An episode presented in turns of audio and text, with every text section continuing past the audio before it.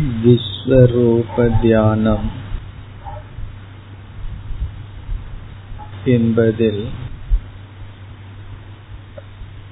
நம் உடலை அனைத்து உடல்களுடன் சமமாக பார்த்தல்.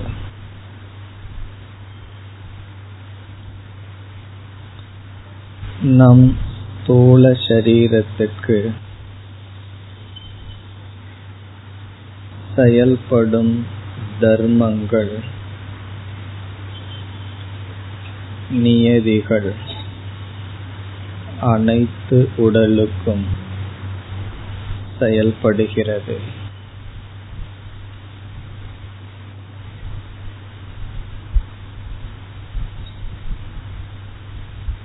நம் உடலை அளவுகோலாக கொண்டு அனைத்து உடல்களையும் பாவித்தல் விஸ்வரூப தியானம்.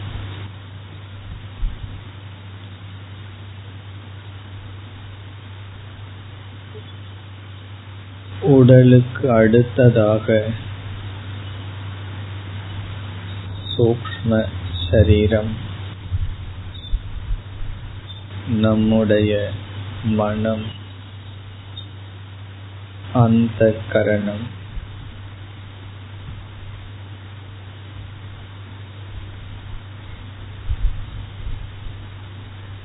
நம்முடைய மனம் எதை நாடுகிறது? எதை நீக்குகிறது? எதில் மகிழ்வடைகிறது. இதேதான் அனைத்து மனங்களுக்கும்.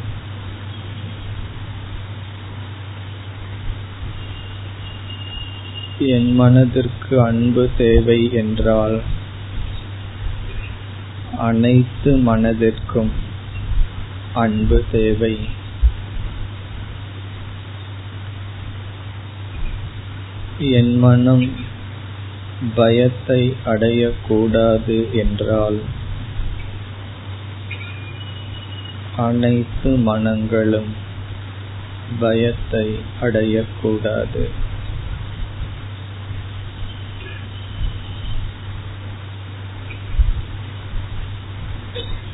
என் மனதில் இருக்கின்ற பொறாமையை நான் விரும்பவில்லை. அதுபோல் அனைவருடைய மனதில் இருக்கின்ற பொறாமையையும் அவர்கள் விரும்பவில்லை.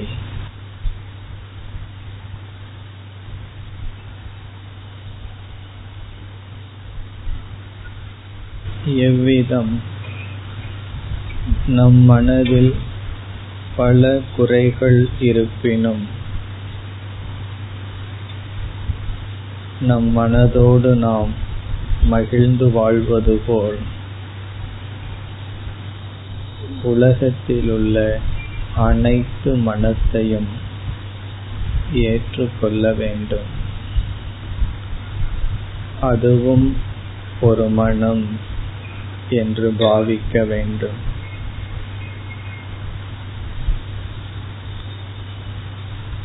ஸ்தூல உடலை மற்ற உடலுடன் ஐக்கியப்படுத்தியது போல் நம் மனதை சூக்ஷ்ம உலகத்துடன்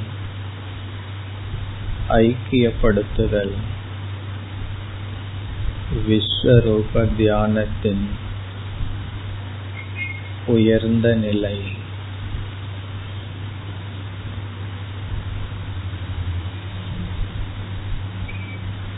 எத்தனை உடல்களோ அத்தனை மனங்கள். அத்தனை மனங்களுக்கும் ஒரே நியதி. சாமானிய தர்மங்கள்.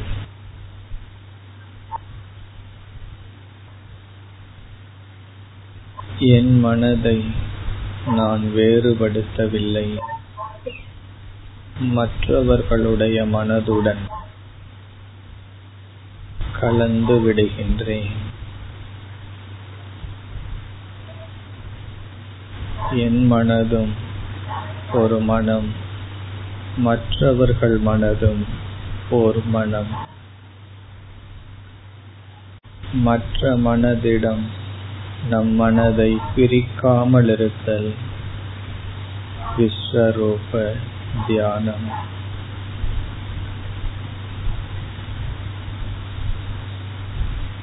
व्यष्टिमन समष्टिमन ऐक्यम्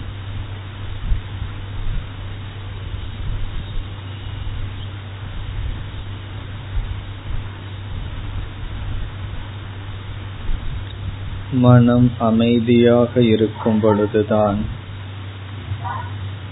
இந்த பயிற்சியை மேற்கொள்ள முடியும்.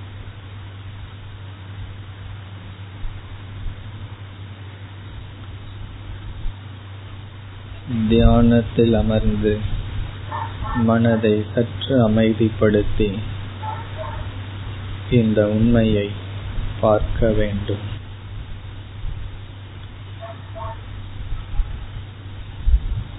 இவ்வுண்மையை பார்த்தால் யாரையும் நாம் குறை கூற முடியாது. காரணம் அனைத்தும் ஒரு நியதியில் இயங்குகின்ற சமஷ்டி மனம்.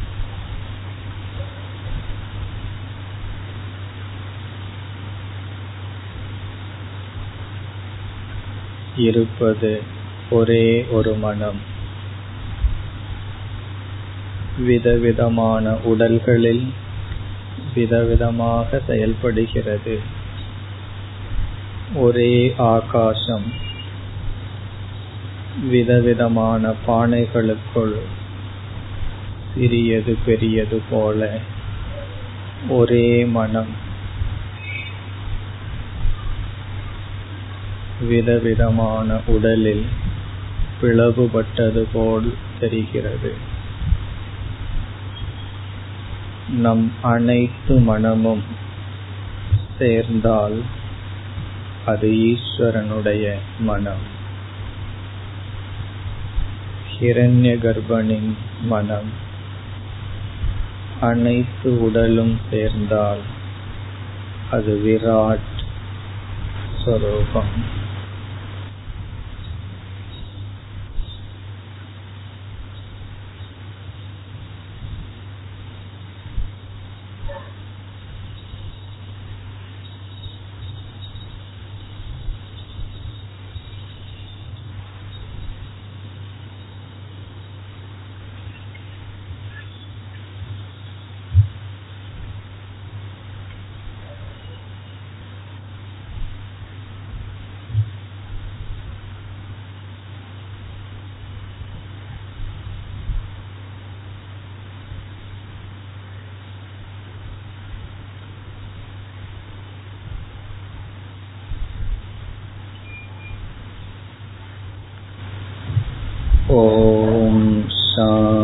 शान्ति शान्ति शान्तिः